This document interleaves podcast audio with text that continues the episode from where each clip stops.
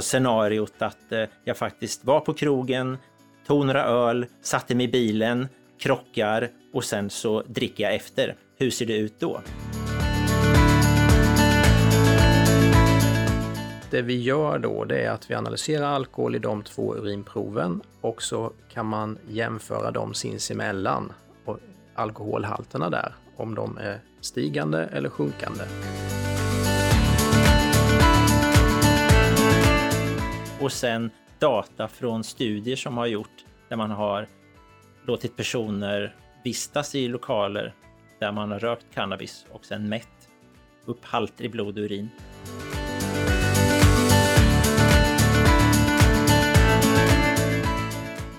Dagens avsnitt av Döden, hjärnan och kemisten handlar om alkohol och cannabisrökning. Specifikt ska vi prata med två specialister i rättstoxikologi om eftersupning och passiv cannabisrökning. I flera hundra ärenden varje år ber polisen den rättskemiska enheten på Rättsmedicinalverket om hjälp att analysera och tolka blod- och urinprov för att få svar på om en person har druckit alkoholhalten som finns i kroppen efter en trafikolycka. Det är det som kallas eftersupning. För om omständigheterna är så att all alkohol är förtärd efter en trafikolycka så handlar det i vart fall inte om rattfylleri. Och samma enhet, alltså den rättskemiska, ombeds ibland även att hjälpa till att analysera och tolka ärenden där personer med cannabis i blodet säger sig själva inte ha rökt. Istället påstår den misstänkte att den har varit i samma rum som de andra som har rökt och på så vis fått i sig drogen. Vi som gör programmet är John Henslert som är programledare och så jag, Johan Göransson, som är ljudtekniker och producent. Hur de rättskemiska analyserna går till vid eftersupning och passiv cannabisrökning och hur analyssvaren kan avslöja om de misstänkta ljuger eller inte kommer våra två specialister Fredrik Hugelberg och Robert Kronstrand berätta om.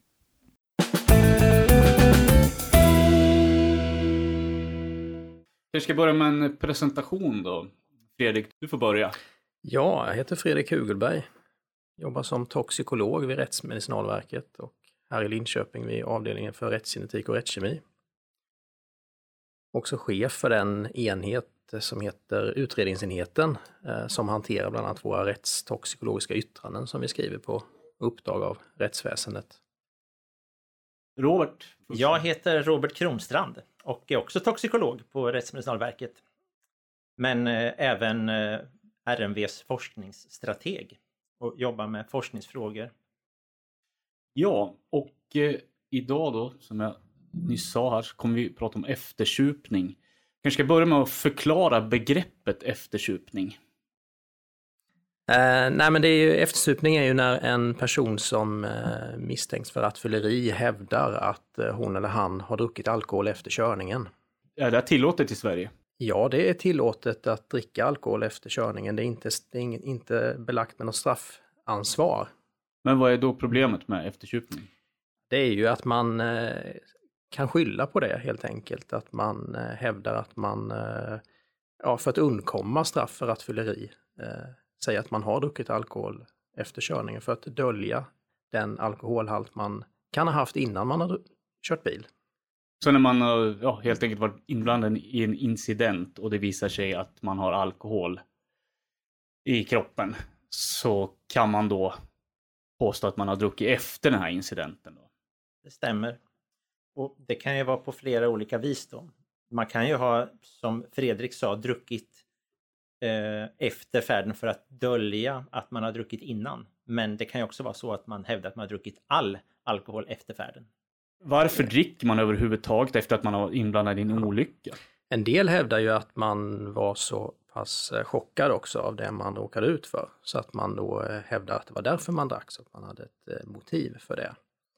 Faktum är att väldigt många av de här som vi hanterar här har ju väldigt höga promillehalter också. Och det är ju känt att man även tappar omdömet där man kan tappa omdömet när man har druckit väldigt mycket alkohol. Så att det ligger väl i sakens natur att man kanske fortsätter att dricka om man har druckit både före färden och en del dricker ju under färd och att man då dricker efteråt också. Så att stort är det här problemet då? Hur många misstänkt rattonyktra skyller på eftersupning varje år?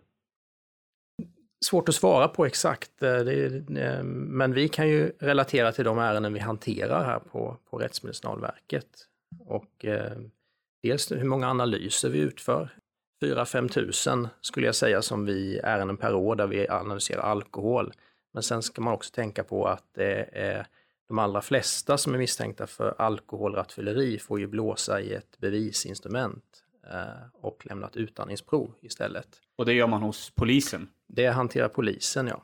Så att de ärenden som vi får till oss, där är det ju antingen att man misstänker då sådana eftersupning, eller man kan ha ärenden där inte personen har kunnat blåsa eller om någon annan inte gjort det. Men också är det ju att vi hanterar alla drograttfyllerier då. Och ibland kan det ju vara både droger och alkohol inblandat. Men varje år så skriver vi även skriftliga yttranden då, rättstoxikologiska yttranden. Till vem? Det är till polisen och åklagarna. Och då är det ett rättsfall som pågår. Alltså det här ett ärende som hamnar i domstol helt enkelt. Ja, det kan det göra. Det är väl under förundersökningen som man begär in ett sånt här yttrande. Ibland kan det ju vara att man begär in det efter att man har varit i tingsrätten. För att man har fått ny information och så vidare ifrån den personen som är misstänkt. Vi skrev förra året lite drygt 1000 yttranden i rättstoxikologiska frågeställningar. Och utav dem så var det knappt 20%, ungefär 200, som rörde just eftersupning. Och ett sånt här yttrande, kan du förklara vad som står i ett sånt? Ja, det kan vara olika saker. Om vi pratar om eftersupning så är det så att vi har en hjälp till polisen. Vi har en särskild blankett som man ska fylla i med uppgifter som vi behöver. Till exempel vilken kroppsvikt personen har, hur mycket personen säger att de har druckit och när de drack, när körningen var, när blodproven togs, sådana saker som man behöver för att kunna lista ut om det är rimligt att man har druckit i nära anslutning till provtagningen. För om det visar sig att man har eftersupit, då blir man inte dömd för rattfylleri. Det beror på hur mycket den här eftersupningen har uppgått till ju. Och det är det som Robert var inne på, att de här uppgifterna vi behöver är för att kunna göra beräkningar kring hur den misstänkte påstår sig ha druckit efteråt. Kan det förklara hela den uppmätta alkoholhalten eller bara delvis? Hur går den kemiska analysen till i blod och urin? Ja, vi har ett system som kallas för gaschromatografi, och där vi analyserar både blodprov och urinprover på 2 olika sätt egentligen och få fram flera värden på koncentrationen alkohol i blodet eller urinen. Och särskilt i blodet då, där det finns en gräns i lagen på 0,2 promille, så vill man vara säker på att alkoholhalten i blodet verkligen har uppgått till en viss nivå. Så då görs det flera analyser och det görs ett avdrag, statistiskt avdrag, som ska vara till fördel då för den misstänkte. Så att vi med 99,9% säkerhet kan säga att alkoholhalten har uppgått till minst den promille som vi redovisar då. När sker analysen i urin och när väljer man att analysera i blod?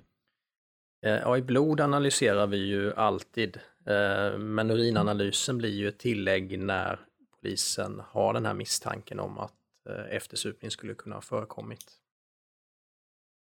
Okej, så att i vanliga fall när det inte är frågan om eftersupning, då gör man bara analysen i blod, den rättskemiska analysen? Ja.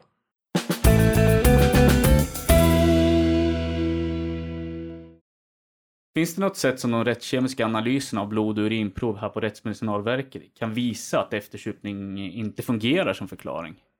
Fredrik?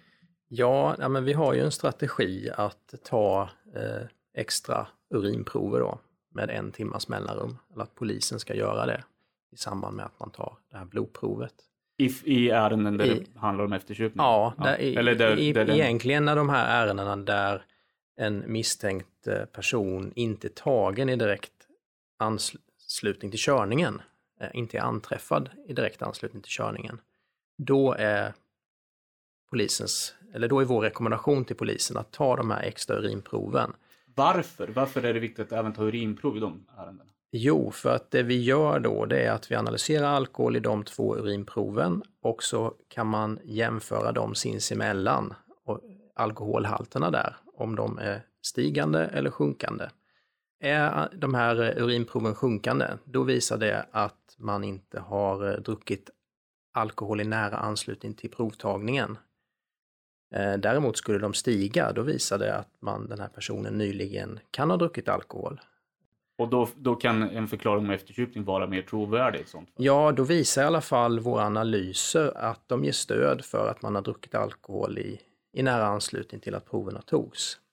När polisen har ett ärende där någon person påstår sig ha eftersupit, då ska man alltså ta blodprov och två urinprov. Där det har gått tid mellan urinproven. Ja, och där är rekommendationen en timma ungefär. En timma mellan urinproven? Ja, precis. Vi kan spinna vidare lite på den här frågan, för den är lite intressant tycker jag. Vi har ungefär 200 såna här yttranden som vi skriver, men vi har också konstruerat ett informationsblad till polisen, eller till polis och åklagare, som man kan ha som en liten lathund kan man säga. Så om man ser just det som Fredrik berättade här, att urinprovens resultat minskar mellan första och andra provet, då är man i det vi brukar kalla för eliminationsfasen. Alltså man har absorberat all alkohol. Det har gått flera timmar sedan man drack alkohol senast. Och man håller på och eliminerar, utsöndrar alkoholen. Och då kan man, om det är så att polisen ser de här resultaten och läser vårt informationsblad, då behöver man inte höra av sig hit. För då är ju risken eller chansen att man har druckit alkohol i nära anslutning till körning, den är inte så stor. Så då finns det inget fog för eftersupning och det finns heller ingen anledning att skicka någon förfrågan om yttrande till oss. Däremot, om man precis tvärtom då, att det ökar i urinen, då talar det för att man är i absorptionsfasen. Man har precis druckit alkohol och man håller fortfarande på att absorbera alkoholen. Och då rekommenderar vi att man skickar in uppgifter om hur mycket man har druckit och vad personen väger och tidpunkter och sånt där. För då så kan vi räkna ut ungefär, eller kanske den maximala bidraget ifrån den här eftersupningen till den halt som vi har mätt upp i blodet. Man kan ju säga att den modell vi använder är ju till fördel för den misstänkte om personen verkligen har druckit efteråt, för då bekräftar ju våra analyser det och sen kan vi göra en beräkning på det. Men den här modellen, den är ju byggd på studier som har gjorts bland annat här på Rättsmedicinalverket, eller hur? Det stämmer. Vi kan inte Fredrik och jag kan inte ta åt oss äran ifrån det här tror jag helt fullständigt, då, utan vi har ju haft en professor här under många år som har gjort hundratals. Han heter Wayne Jones och han har gjort hundratals studier när det gäller alkoholens absorption och eliminering och så vidare och tittat på en mängd olika faktorer. Men det betyder att vi har en massa kunskap som finns inbyggt i huset här i Linköping men också på Rättsmedicinalverket. Sen har vi fortsatt att täppa till några små kunskapsluckor skulle man kunna säga kring det här med eftersupning och hur det ser ut när man redan har alkohol i kroppen och sen dricker. Alltså scenariot att jag faktiskt var på krogen, tog några öl, satte mig i bilen, krockar och sen så dricker jag efter. Hur ser det ut då? Och då kan vi säga att de resultat vi har fått bekräftar det som vi har sett från många tidigare studier där man har druckit en dos alkohol och inte haft alkohol i kroppen när man efterköper, om man säger så. Jag kan spinna vidare på det där och vi har ju gjort studier också där vi har haft riktiga fall från verkligheten så att säga, där man har haft som vi kallar det för objektiv stödbevisning för eftersupning. Det kan vara ambulanspersonal eller polis eller någon som har sett vederbörande dricka direkt efter körningen och sen har man då tagit de här proverna som vi önskar, 2 urinprov och 1 blodprov, och kontrollerade försök som vi har gjort bekräftar förhållanden vi ser av alkohol i blod och urin.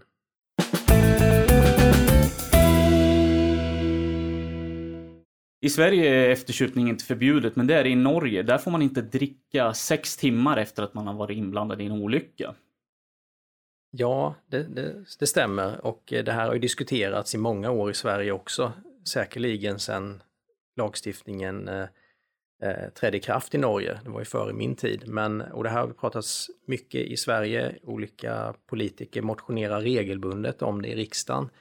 Och det har också gjorts en utredning, eller flera utredningar, men senast var det 2013 en utredning som kom fram till att man inte ville ha samma typ av lagstiftning i Sverige då. Och varför det? Ja, bakgrunden är ju det rent, nu är inte jag jurist, men som jag har förstått det så är det ju det rent straffrättsliga att det är inte straffbart att döljas egen brottslighet i Sverige. Som exempel kan nämnas att det är tillåtet att ta bort fingeravtryck till exempel om man har varit inne i och stulit en tv i någons lägenhet till exempel.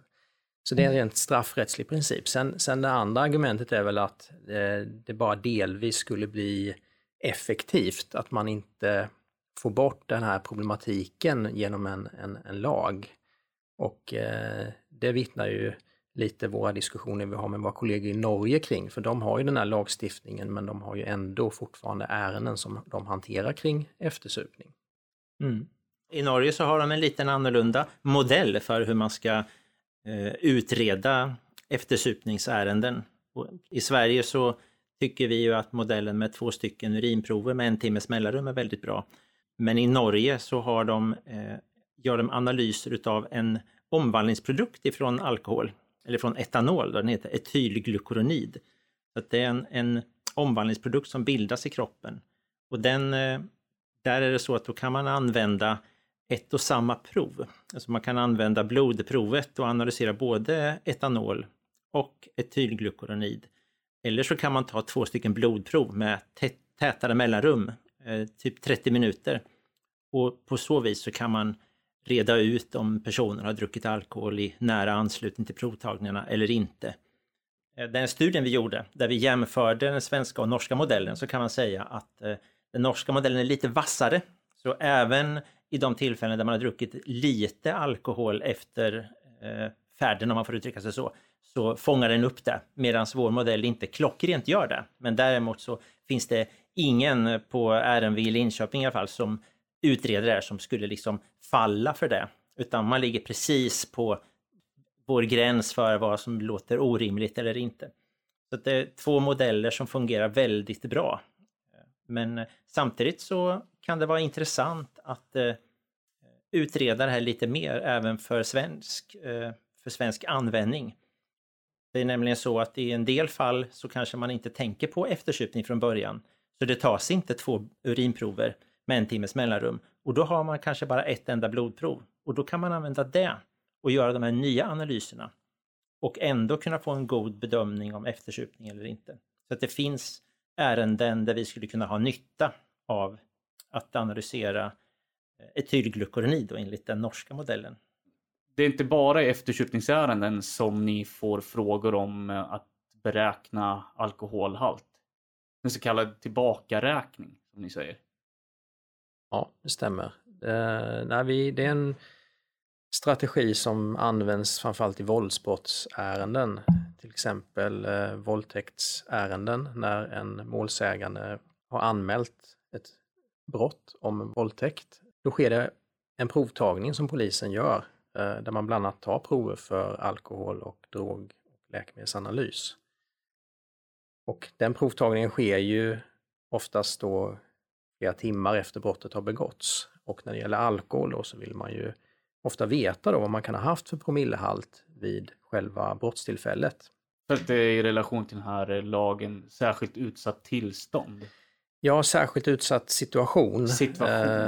Så att man vet hur personens påverkansgrad då vid det aktuella tillfället. Och då vet vi ju att alkohol förbränns med en genomsnittshastighet av 0,15 promille per timme som då försvinner från blodet. Och har provtagningen skett då flera timmar efteråt så kan det ju vara ganska stor skillnad i promillehalt vid provtagningen jämfört med vad det var vid den händelsen ägde rum. Så det är en frågeställning som vi ganska ofta får från polisen, att göra en sån här tillbakaräkning för att då kunna göra en uppskattning vad promillehalten kan ha varit vid brottstillfället. Och vad kan göra att det inte är exakt samma för alla människor? Vad tar man med i den här tillbakaräkningsmodellen? Ja, det man tar hänsyn till är ju att det finns en variation mellan oss hur snabbt vi förbränner alkohol. Att man måste vara medveten om det. Och nu nämnde jag den här siffran 0,15 promille per timme. Det är ju en genomsnittshastighet i befolkningen.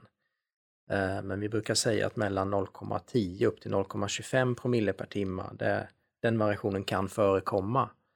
Så att det ändå ska man ha med sig i bakhuvudet när man gör den här bedömningen då. Men det är saker som kroppsvikt och alkoholvana som avgör hur snabbt man förbränner alkohol. Ja, elimineringen är ju individuell och beror på många olika saker. Men just att att man kan boostra lite sina enzymsystem genom att dricka alkohol då, så att man eliminerar alkohol fortare. Men det finns en naturlig variation förstås. Och den är ju, man kan tycka att den kanske inte är så jättestor då, om det skiljer sig från 0,10 till 0,25 promille per timme. Men det är ändå, det betyder ju ändå att om man räknar på det så kan det bli betydligt, så kan det bli stora skillnader i liksom den här halten som man hade kanske då för 5-6 timmar sedan förstås. Men man ska ta alla sådana här tillbakaräkningar med en nypa salt kan man väl säga. Eller tänka kring de här olikheterna som finns. Och vi poängterar ändå att det här är liksom medelvärden, eller att det är en trolig koncentration och så vidare som man har haft. Så att det blir någon typ av uppskattning av en koncentration. Och det är viktigt för dem som tar emot det resultatet att man har den också kunskapen. Det svåra i den här delen är ju, även fast vi gör en uppskattning att man har haft kanske 1,5 promille vid brottstillfället, då ska man också försöka säga någonting om hur påverkad kan man ha varit då. Och det är en svår fråga, där uttalar vi oss väldigt generellt, för det varierar från person till person och i de omständigheter kring det enskilda fallet här. När det gäller eliminationshastighet så har det också gjorts en del studier där man har undersökt hur eliminationshastigheten för alkohol varierar inom en individ vid flera olika tillfällen.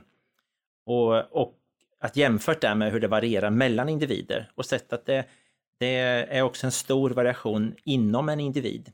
För ibland så får man ju frågan, ja men kan vi inte mäta eliminationshastigheten hos den här individen för att få en exakt promillehalt för en viss tid sen. Även det har sina fel inbyggda i sig. Så att därför är det väldigt smart att man har den här medeleliminationshastigheten och använder sig av den. Och sen så förklarar man att det finns individuella skillnader.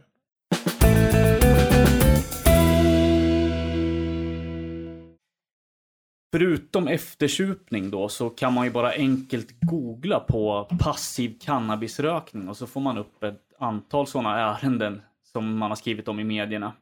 Det är också någonting jag tänkte prata om idag. Det har hänt att personer har sluppit påföljder och straff då, form av böter eller fängelse, eftersom domstolen har godtagit en förklaring om passiv cannabisrökning. Det vill säga man har varit i ett rum där man ser att andra har rökt men man själv inte har gjort det. Och det har sedan gett utslag. Det kan vara både drograttfylleriärenden där man har kört bil och är misstänkt påverkad, men också ringa narkotikabrott.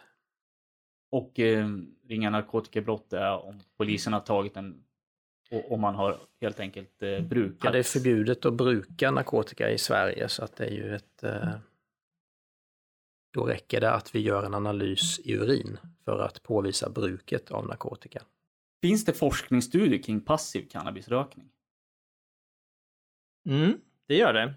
Det finns inte så många. Det är alltid svårt med forskning kring narkotiska preparat kan man väl säga. Vi har inte egentligen på avdelningen här gjort så många sådana studier överhuvudtaget när det gäller narkotiska preparat, om de inte samtidigt är läkemedel. Men när det gäller passiv rökning så finns det en handfull bra studier och faktiskt en del på lite senare tid, så att i mitten på 2010-talet så gjordes det lite nya. Man upprepade egentligen gamla studier, men med nya analystekniker, lite bättre design och så vidare för att belysa den här frågan. Så det finns sätt som Rättsmedicinalverket kan göra analyser som kan visa om en förklaring om passiv cannabisrökning är sanningsenlig eller inte? Det vi gör är ingenting annorlunda än i ett vanligt ärende. Vi analyserar för cannabis i till exempel blod och urin. Men sen så kan vi luta oss då emot de här studierna som har gjorts för att se om den koncentration man hittar är rimlig i förhållande till vad man har uppmätt då i de här olika studierna. Måste du berätta om några av de här studierna? Vad visar de? Ja. Vad visar de här studierna?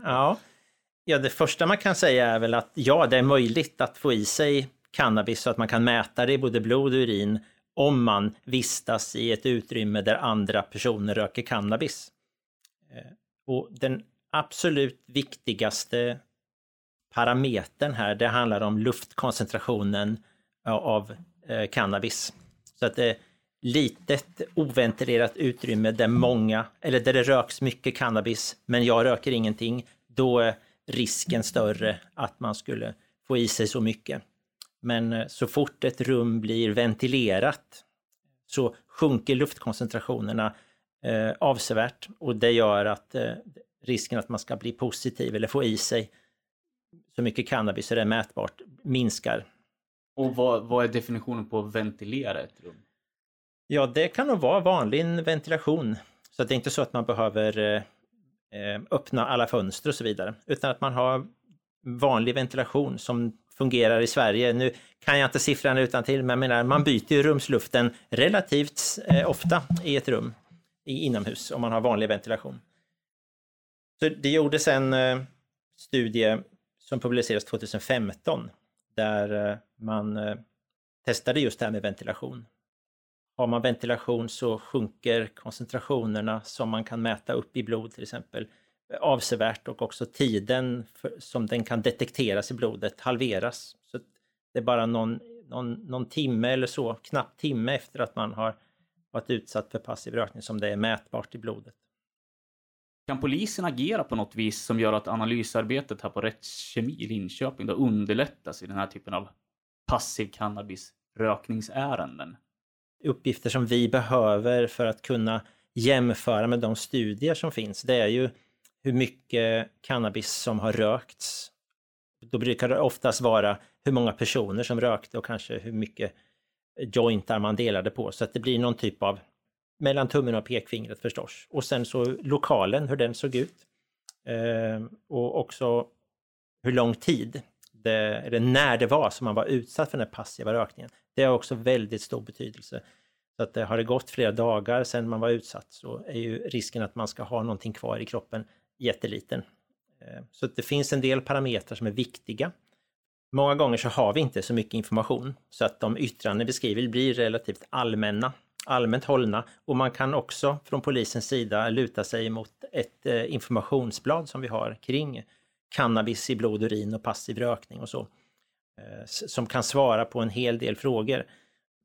Så där polisen själv kan relatera vad vi har mätt i blod- och urinprov kontra vad man kan förvänta sig då om det har skett någon passiv rökning.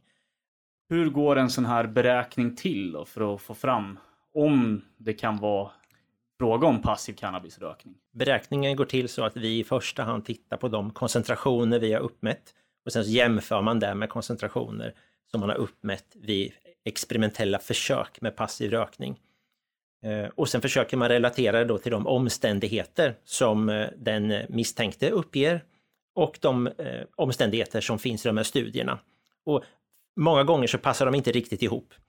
Viktigaste parametrarna handlar ju om hur mycket cannabis man tror att man har varit utsatt för, hur mycket cannabisrök det är, och sen hur lång tid som det har gått emellan den passiva rökningen och provtagningen. Hur många ärenden med passiv cannabisrökning har ni här på Rättskemi varje år? Förra året så hade vi ungefär 30 stycken där vi skrev yttranden. Och hälften av dem är rattfylleriärenden Så att de jämför man med ärenden som vi skriver yttranden eller eftersupning, så är det en mycket mindre del. Men samtidigt så är de också mer besvärliga då. För att det är många fler saker att ta hänsyn till. Och det finns lite mindre vetenskapligt underlag. Man måste vara mer försiktig i yttrandet. Jag tänkte vi skulle försöka sammanfatta då det vi har pratat om här idag.